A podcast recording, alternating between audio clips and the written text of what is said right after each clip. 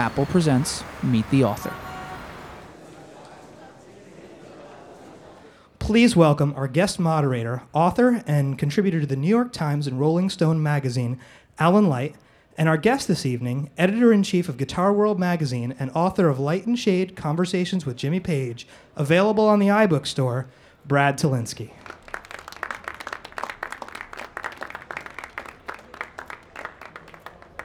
Hello, everybody. Thanks for coming out. Really appreciate it. Um, to start out the evening, first I'd like to thank Alan for doing this with me. Great. Um, the first thing I'm going to do is just uh, read an excerpt from uh, my book, Light and Shade Conversations with Jimmy Page. Uh, and I'm going to start out with a section on uh, the band's biggest record, Led Zeppelin 4. It was the winter of 1971, and the executives at Atlantic Records were giddy with anticipation. At any moment, they were expecting Led Zeppelin to deliver a new album, and early reports were that it was their best work yet. A goddamn epic, it was rumored, and just in time for Christmas. But the label's seasonal good cheer was quickly extinguished when the band's formidable manager, Peter Grant, made a rather frosty announcement. The band, he decreed, decided that its fourth album would have no title, no mention of the group on the outside jacket, no record company logos or catalog numbers, and no musicians' credits. Atlantic was flabbergasted. No title, no credits, all hell broke loose. They told us we were committing professional suicide and threatened war, Page recalls. But the cover wasn't meant to antagonize the record company. It was designed as a response to the music critics who maintain that the success of our first three albums were driven by hype and not talent. We wanted to demonstrate that it was the music that made Zeppelin popular. It had nothing to do with their name or image, so we stripped everything away and let the music do the talking. The saga of Led Zeppelin 4 officially starts in December of 1970 at Island Studios, located in West London.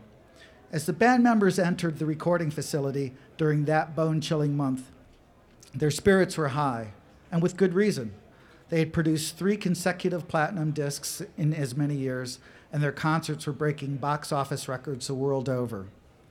As Zeppelin's popularity soared, so did their ambitions to top themselves. Unfortunately, the initial sessions at Island failed to yield any real mojo, so the members decided that it was time for a radical change. We thought it would be interesting to record someplace that had some atmosphere and just stay there, Page says. The idea was to create a comfortable working environment and see what would happen. Robert and I had written a lot of our previous album, Led Zeppelin III, in an isolated area in the Welsh Mountains and really enjoyed the experience. It was very beautiful and there was nothing to distract us. This time we thought it would be fun to bring the whole band somewhere and hire a mobile unit to capture that moment in time. Page had heard about an old house in the English countryside a few hours outside of London that Fleetwood Mac had used as a rehearsal space, and he decided to check it out. Built in 1795, Headley Grange was a rather large three story stone structure that had originally been used as a workhouse for the poor and the insane. It was far from lavish, but its rough charm suited the guitarist just fine. Plus, the 200 year old building offered something that had something much better than creature comforts it had presence. It was very Charles Dickens, Page says, dank and spooky. The room I chose to live in was at the very top of the building, and the sheets were always sort of wet. Headley Grange freaked Robert Plant and John Bonham out, but I liked it actually. I'm pretty sure it was haunted.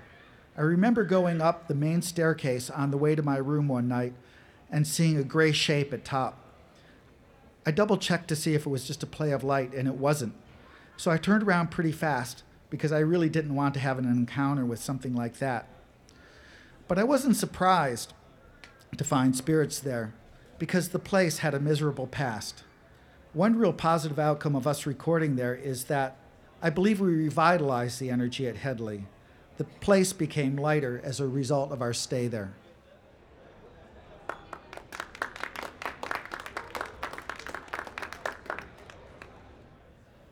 Well, thank you, Brad. Thanks for reading. Thanks for having me.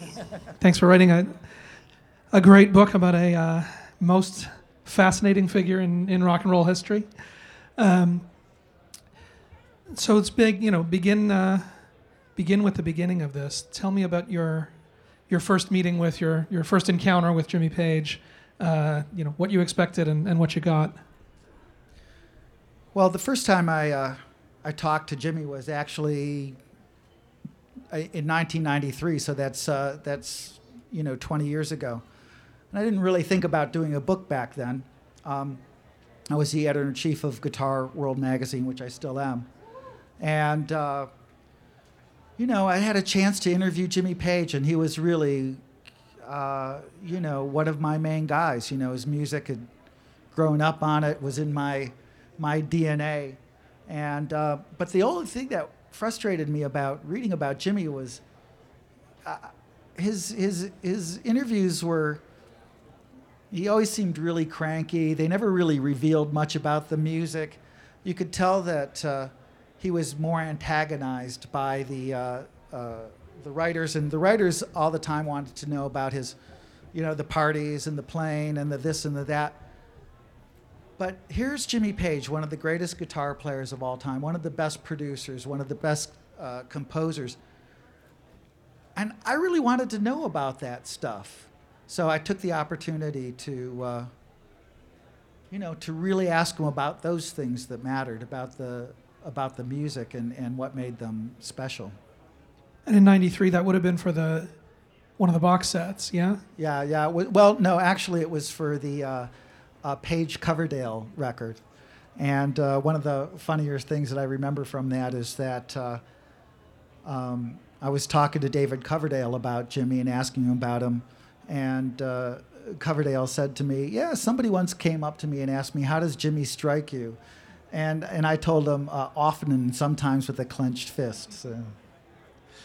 so, what, so, you know, based on everything that you'd to that point read, heard, been exposed to.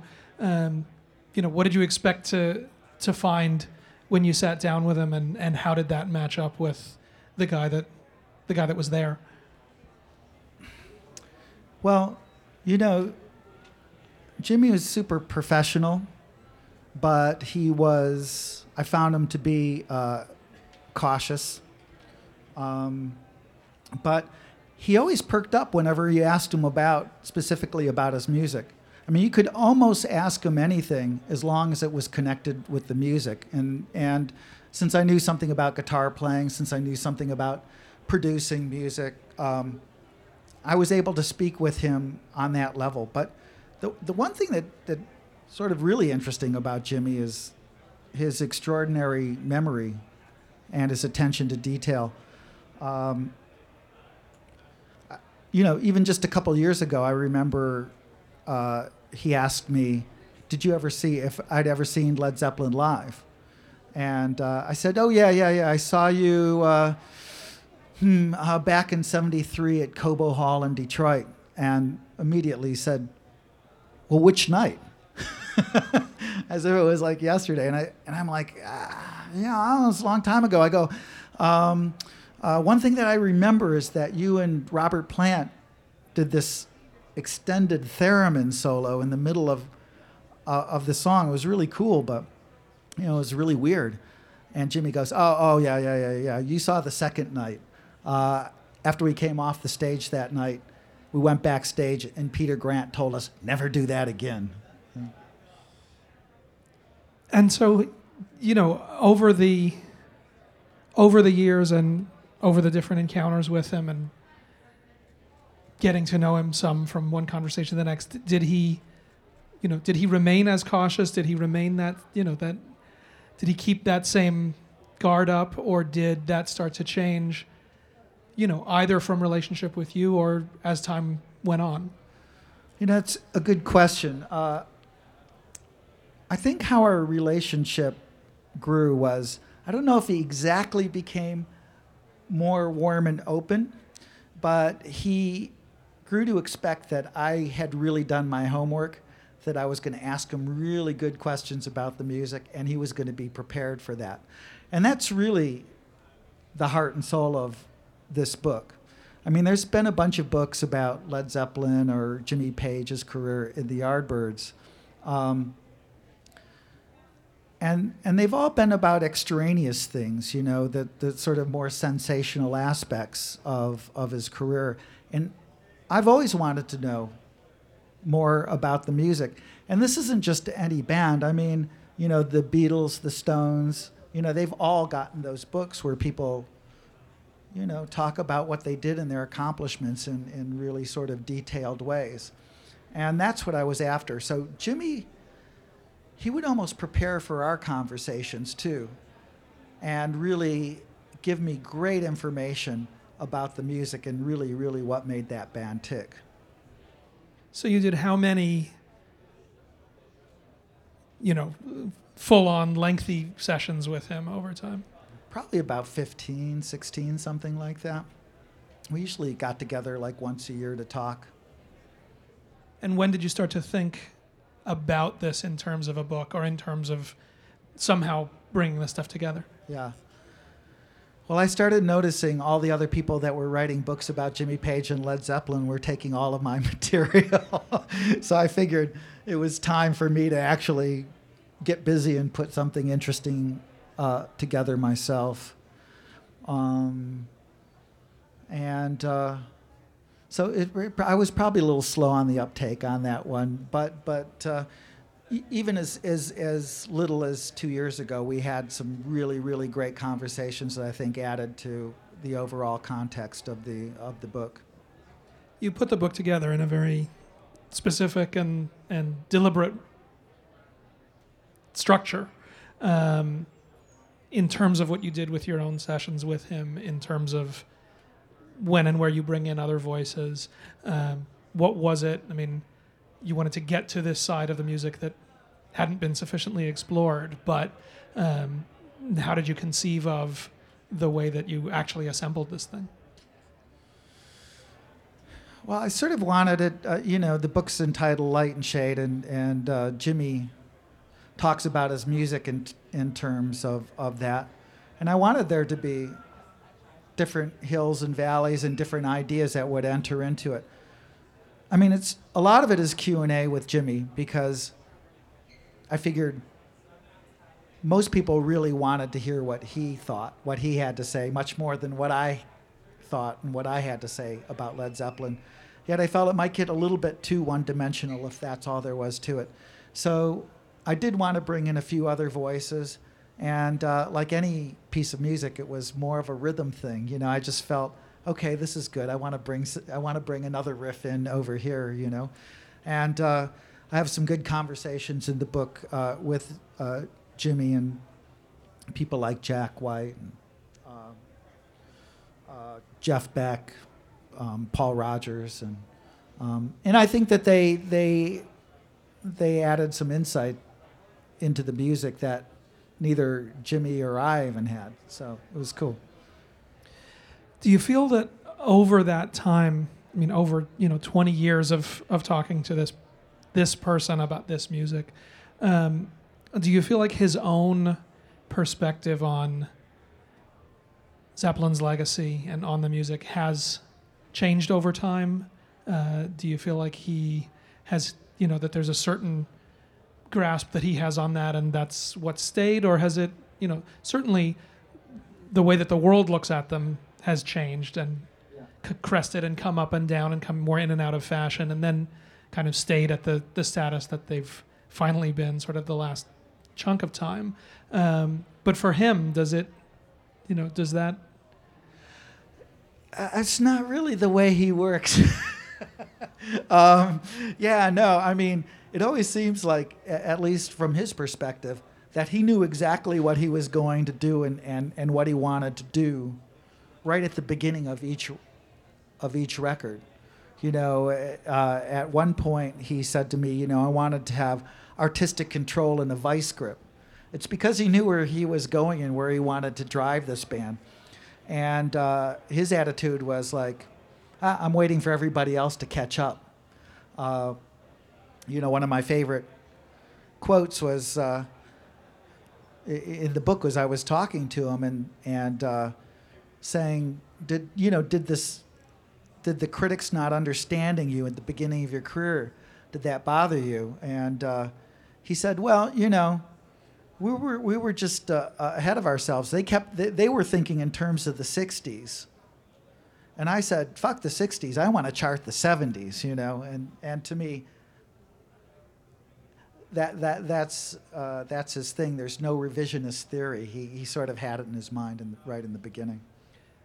As a guitar player, you know, and as somebody who could actually talk substantially with him uh, about the specifics of playing, um, did uh, you know did your opinion or your thoughts of him as a player change from hearing him talk about it or from getting further inside uh, how he was approaching this stuff.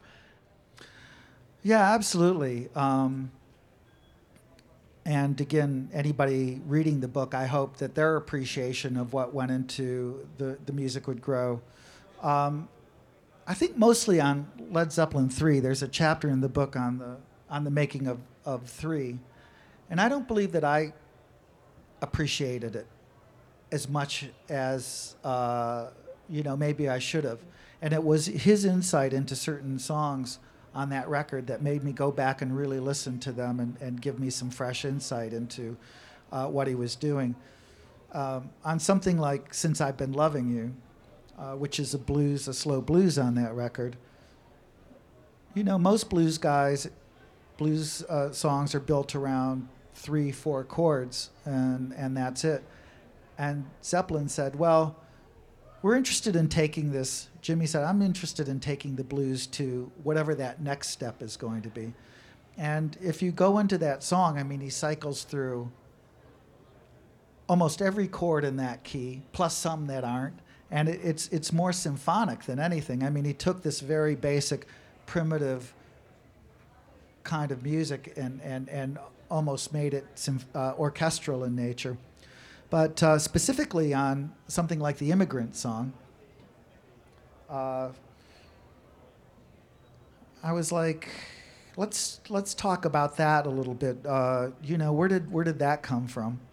And uh, he talked about how the band got together and came up with the opening riff, the gang And he said, "Oh, and it's great." And Robert sang that Bali Ha'i melody in the beginning of it, and it just hit me the, the melody's the same melody as Bali Ha'i from South Pacific.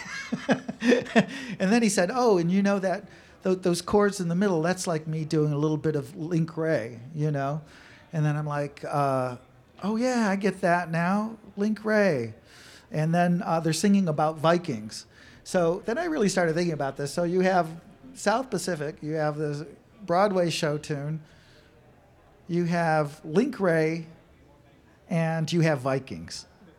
There's not too many bands that could actually pull all those elements together into something as, as exciting as that song.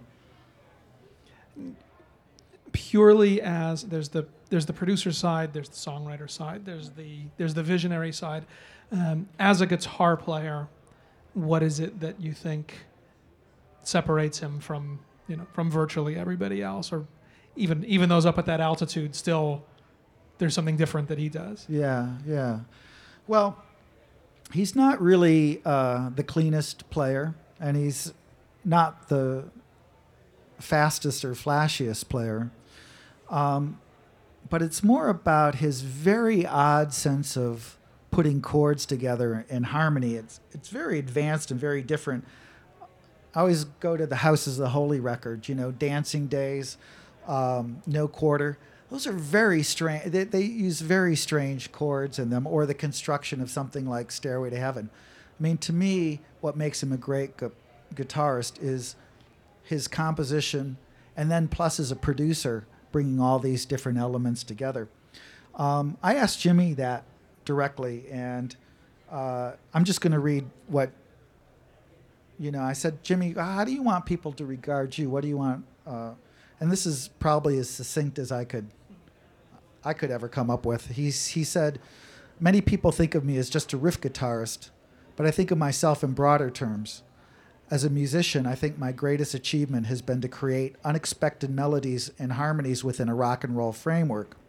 And as a producer, I would like to be remembered as someone who was able to sustain a band of unquestionable talent and push it to the forefront during their working career.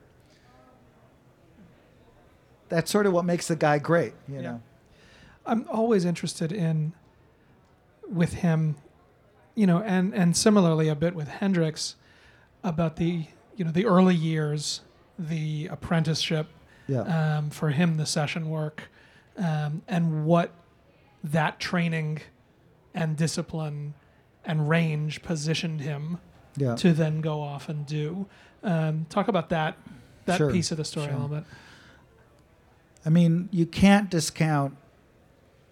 People talk about Led Zeppelin, but the reason that that band came on so strong and was so sophisticated was that uh, five, six years before that band formed, uh, Jimmy was one of the top session guitarists in London. It was estimated that he played on almost 60% of the music coming out of London in, in the 60s. And that wasn't just, um, you know, rock tunes. I mean, he was playing on jazz sessions and big band sessions and commercial sessions. He uh, was often used on Burt Bacharach sessions. He played uh, on Goldfinger, you know, uh, James, the James Bond theme. So here was a guy that not only was a great rock player, but had background in, in, in many other kinds of music. And then when he went to the Yardbirds afterwards, which is a great, great band, and and his record with them is is highly underrated. Some fantastic stuff on it. Um, he learned how to be a, a showman. You know, he learned how to work a crowd. So by the time he came to Led Zeppelin, everything was in place, and uh, he found musicians that were uh, equal to him, but also people that he could guide. I think.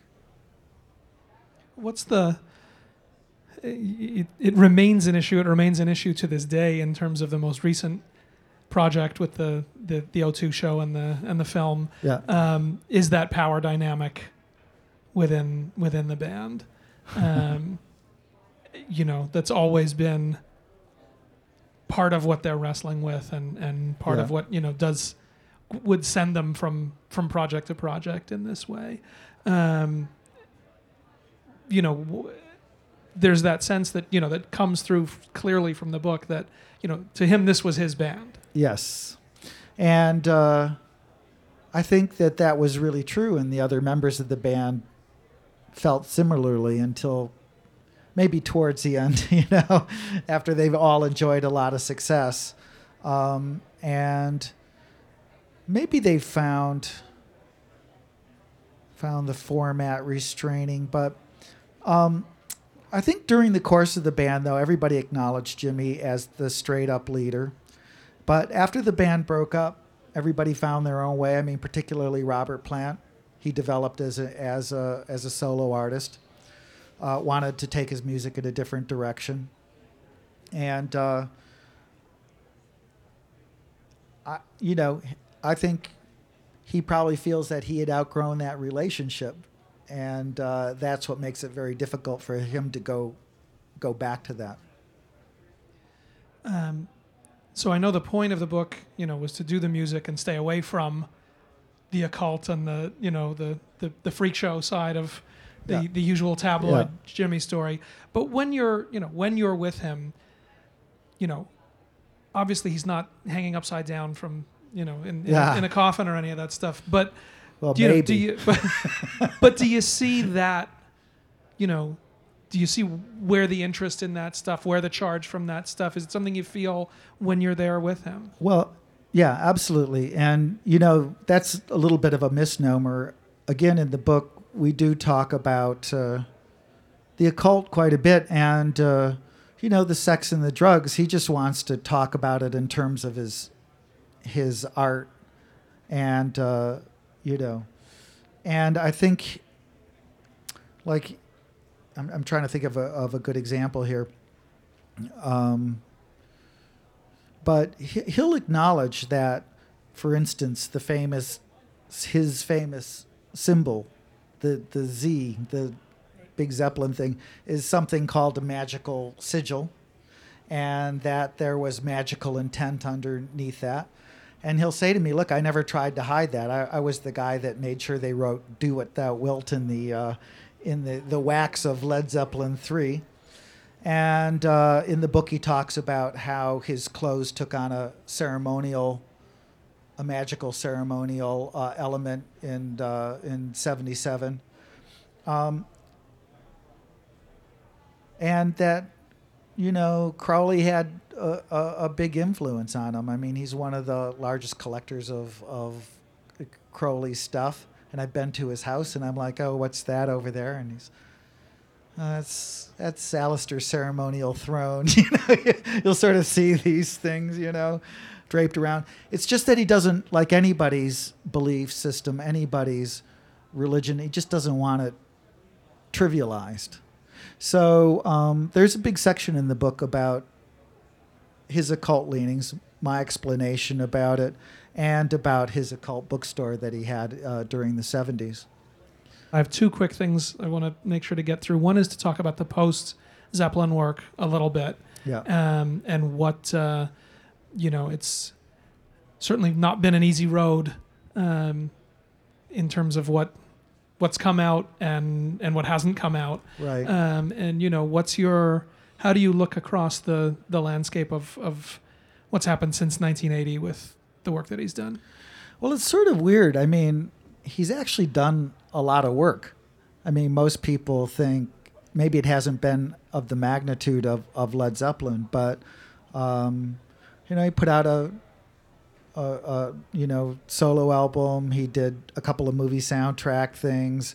He's been in charge of the Zeppelin archives. He did you know rec- two records with Page and Plant. Uh, um, he hasn't been terribly prolific, but he hasn't exactly been a hermit. He did the record with the Black Crowes, Um, and I think that that, and the firm, of course, you know, so what was actually a pleasure of doing this book was going back to those moments I might might have overlooked or not thought of in quite a while, and found some really fantastic things there. Like, I think sa- somebody could do cover "Satisfaction Guaranteed" by the firm right now and have a really could have a hit record, you know. Um, you know, there are beautiful instrumentals like Emerald Eyes off of his uh, his solo career, and I and I think like a lot of Walking into Clarksdale, uh, the Page and Plant record, you know, was very contemporary sounding and and and a really good record. Um, but seriously, I I know that Jimmy's worked on a couple of. He's got one really, really, really big project he's been working on for a while that he keeps threatening to uh, unleash and then he says led zeppelin just keeps rearing its head you know taking me away from it so uh, i don't know i think we'll hear some new music out of him i think we will I hope it's so. yeah So last thing, and then we'll go to questions there. But Sure. what's your own? You know, what's your favorite uh, Jimmy Page moment? Uh, well, we'll assume it's a, let's assume it's a Zeppelin moment. It doesn't have to be, but uh, if you've you know if you've got to choose one, uh, what's what's the one? well the, the the zeppelin moment the the song i think is the best is achilles last stand is my favorite because it has uh, it has all these progressive elements to it but it's also got you know it's completely got balls to it which is what makes led zeppelin great you know what separates them from all the other bands is that you know this great sense of harmony melody but also this you know sense of excitement and strength. And i think it also has one of jimmy's best guitar solos on it too. How about you alan? What's your favorite? God, it's you know I have a funny. As a child of the '80s, I grew up with a very. I resisted Zeppelin for a long, long time because Yeah. there were so many terrible bands that claimed, you know, that that's where they came from, right. and so it took a long time for me to really be able to hear what was really going on there. So lately, I've been. It's been a lot of like the funk. I mean, a lot of sort of trampled underfoot, custard pie, those kind of tracks. But if it's one, the one that turned me um, was over the hills and far away on uh, on Houses of the Holy yeah um, as a song that just kind of showed everything that they could do. That it had all the textures, that it went up and down and went through a, a journey like that.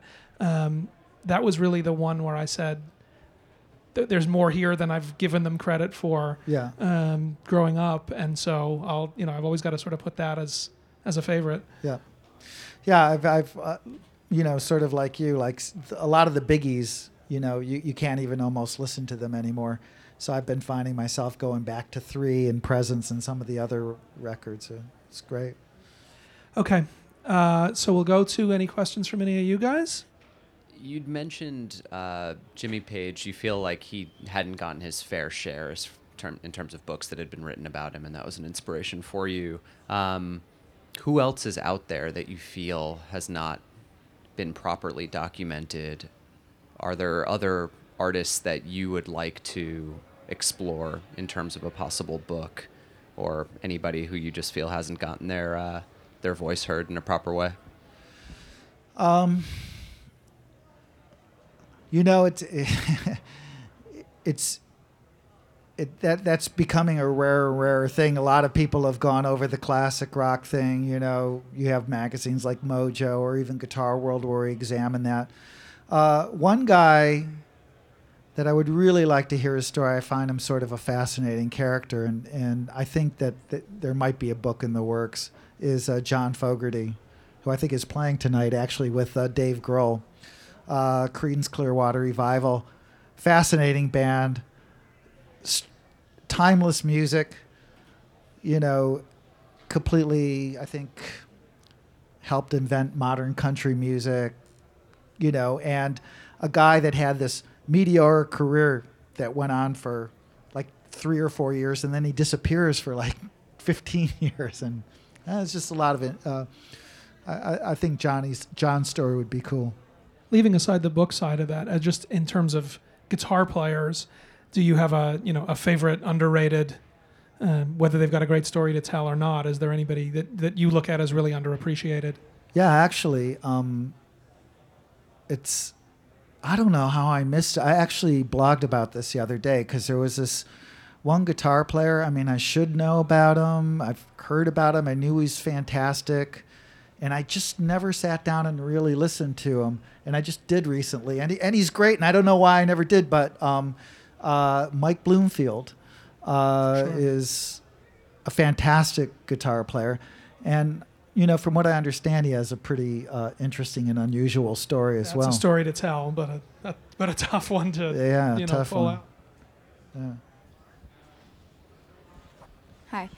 I was wondering if any of your conversations after um, with Jimmy, you heard a new track and you kind of were like, "Oh, I understood what he was saying now." Maybe in during the conversation, he was speaking about what he was doing and you didn't really get it, and then you just had that aha moment and what that was like, or if there was like foreshadowing from previous conversations over 20 years and a track, you know, 20 years later really rang a bell of a previous conversation that you had with him. Yeah, I think there's there's been a bunch of those things. I mean, where he's talked about a track in detail, and then all of a sudden I went back to it and I said, you know, I didn't really notice that. I mean, he I think he considers really as recording pinnacle is probably when the levee breaks. And uh, you know, he was mentioning, oh, there's this backwards guitar on it, and then we every time a verse comes around, we add another new layer onto it, new layer until it builds and builds, and then we do this swirling thing with the mix at the end, you know. And um, I've always loved that song, great hypnotic song. But if you really sit down, it's one of those things you put on the headphones and you start going, okay, put this in. Oh, the next time it goes around, it's got that, it's got that, it's got that. But uh, I think also, I was saying earlier, I was sort of cracking up with uh, immigrant song. You know, great song, but you know the revelation that Plant sort of borrowed a little from Bali Ha'i, and and that the crashing chords, the E and the A, and a grang grang right before the vocals come in, was sort of a pinch of Link Wray's Rumble, you know, and then going back and listening to Rumble and hearing that, I was like, ah, you know, that's that's really cool, and and and you know, Zeppelin always sort of gets, you know, everybody says, oh, they stole this, they stole that, they, they took this. But to me, I don't know about you, Alan, but I, I think the most interesting, one of the most interesting about music is shared tradition. Our people um, you know, getting things from previous things. Any musician that tells you that they just made up something and it came from absolutely nowhere is, is lying to you. You know, there's, I love folk music. I worked at a folk and bluegrass store. You know, there's a song called "Where the Circle Be Unbroken." You know, and um, I, I love that kind of stuff. Like, oh, he got that, he got that. Of course, if if the musician didn't put their own unique spin on it, then we wouldn't care. You know, but they put their own unique spin on it. Um, Jimmy's sensitivity about critics not liking Led Zeppelin, Yeah. uh, not acknowledging it. When he would talk about it, would there be a moment when he'd suddenly be aware, hey, you're one of them? and would his either his body language or suddenly would darts come out of his eyes towards you? Did you have to take the hit for all the rest? Yeah. You know, I, I like I said, I, I I spent a lot of time with him. You know, two three hours a- at a stretch, and I don't think that there was any time when I was actually interviewing him that that notion wasn't present, that he wasn't ready to say to me, "You got that wrong," or you know, "How dare you?" You know, like he's he was waiting, almost waiting to pounce and to right the wrongs, and and that was actually sort of the tricky part about interviewing him was like, "Look it, I'm here to celebrate your art, your music. I'm not here to kiss your ass." But you know what? I consider you to be one of the great artists of the 20th century, great musicians. I want to know how you did your thing. I, I I want to really understand that because it's historically important. And it always seems like it seems funny to to put Led Zeppelin in historic perspective like you do the Beatles or the Stones or the Who. But they're an important band. They changed the way many things are being recorded. The way Jimmy recorded John Bonham's drums had major impact on popular music. He was one of the first guys to take the drums and put them right up there with the vocals. And and and that's the way music is all, is is listened to now in, in, in contemporary music is it's the vocals, the drums, and sort of everything else. That's a thing. That's that's a page invention. Um, so I think once he sort of understood that that's what I was there for, uh, he'd let me go. But but but you know he was always waiting for me to. I mean, I've I've not spent real time with him. I've had a, a couple of phone conversations with Yeah. him, um, you know, which have always gone fine and and you know perfectly pleasant. But every time, unsolicited, he will bring up how the critics didn't understand. How it, they all, you know, missed Yeah. what they were doing. How Yeah. like it's it's clearly. I mean, I don't know if it's never far from his mind, but when he's in that setting, What he's in that it's setting. obviously never far from his mind. Yeah, and it's sort of weird. I, I, I sort of find people, you know, if anybody had any criticism about the book, it was more of like, well, you didn't get the, you know, the sex and the drugs and all this. But you know, I mean, we would talk a little bit about the drugs, and and we would talk a little bit about this, and it'd always be sort of like, okay, let's talk about that, and he'd and he'd be like, um, um, well, he'd sort of size me up and be like, uh, "Well, y- you've had sex before, right?" And uh, I'd be like, "Yeah," and he'd be like, hmm, uh, "With a girl?" I, yeah. Well, just think about it in terms of having many, many, many, many. and and you tell me, you know, if you think that that's a good thing or not, you know. So after, I mean, really, uh, it, it, it gets to be a little absurd, especially when the guy has created such a great body of work to sort of obsess about that kind of thing. I Um, mean, I think there's a think there's a legitimate context in which to bring some of that stuff up. Yeah. In terms of, you know, where when and where and how it did impact what the work was, what the environment was, and Yeah. what that sense of, you know, if it is about the kind of questing and pushing your yourself to those limits and experiencing those things. I mean, that's not completely divorced from No, it's not. what you're creating. And I think it's not. sometimes that, you know, Yeah. they're a little disingenuous about, you, you, you know, recognizing that, but not Yeah. then going in any further. And that's not just him. That's, you know, But but I think any uh, idiot can have sex and do drugs, but not anybody can write Stairway to Heaven. So for me, that was more important to get at. And and there there had just been other people that had that that had gone there many many times. You know. Hey, man. Hey, Bill. Um, a couple people and yourself have mentioned Link Wray tonight.